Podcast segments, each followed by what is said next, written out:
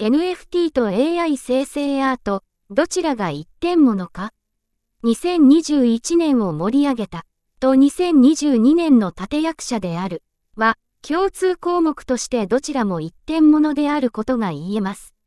AI アートは、その膨大なソースからプロンプトを頼りに、それっぽい画像を生成するもので、確定的に同じものは作れないものの、似たような画像なら生成されます。一方で、NFT はそれが暗号により確定的に区分けされ、2枚と同じものは認められないような作りとなっています。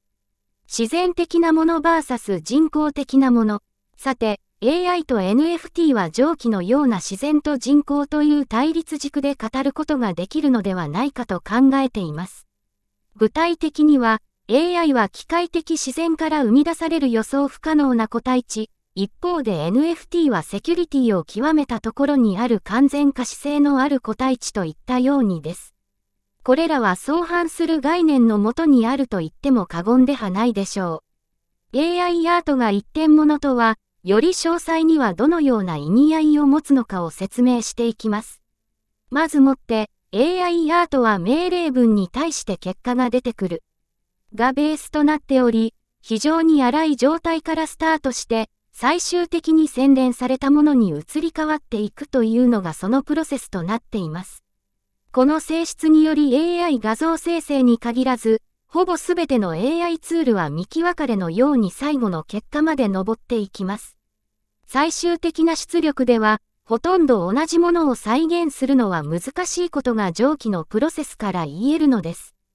ディフュージョン、拡散モデル。これはある意味で、一回の命令ごとに世界に一つの作品を作り出しているということになり、NFT やクリプトの一点物とは意味合いをことにします。暗号と融合した場合意味するもの。では、暗号のそれとハイブリッドで AI ツールを使った場合、それはどのような意味があると言えるのでしょうか。一つは、命令に対する所有性です。そもそも AI ツールは、深層学習や機械学習でいうところの重み付けがプロンプトであったり、初期条件にあたります。その初期条件が NFT のタグ付けできうる項目となるということです。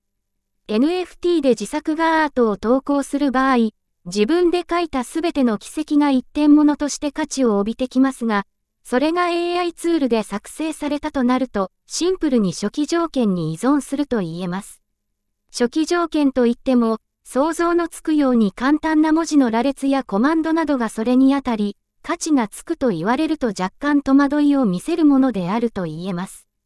そもそも暗号技術と AI が結びついて何をするのかというのは、端的に NFT と AI ツールという既存のプロダクトだけでは見通すことは難しいように思えますが、その今後の発展には一層の期待があることは間違いないでしょう。アリスブログを AI で記述する未来。ここまで AI ツールと NFT の2つの一点物という意味で解説してきましたが、AI ツールの飛躍的向上は目を見張るものがあることは疑いようもないでしょう。アリスはブログサービスですが、個人的にブログをやるにしても、AI や NFT を活用していく未来がすでに未来とは呼べなくなってきています。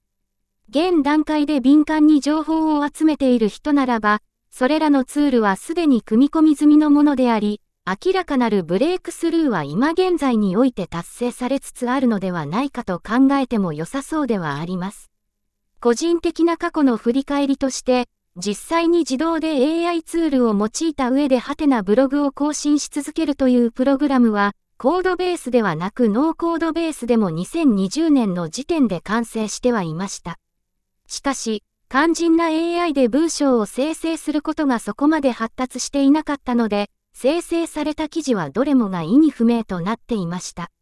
しかし今では、単語生成機、AI ライティング、投稿、までの流れは完成しており、あとはコードベースでもノーコードベースでもそれらを無人でつなぎ合わせて稼働できるようにすればいいだけの話なります。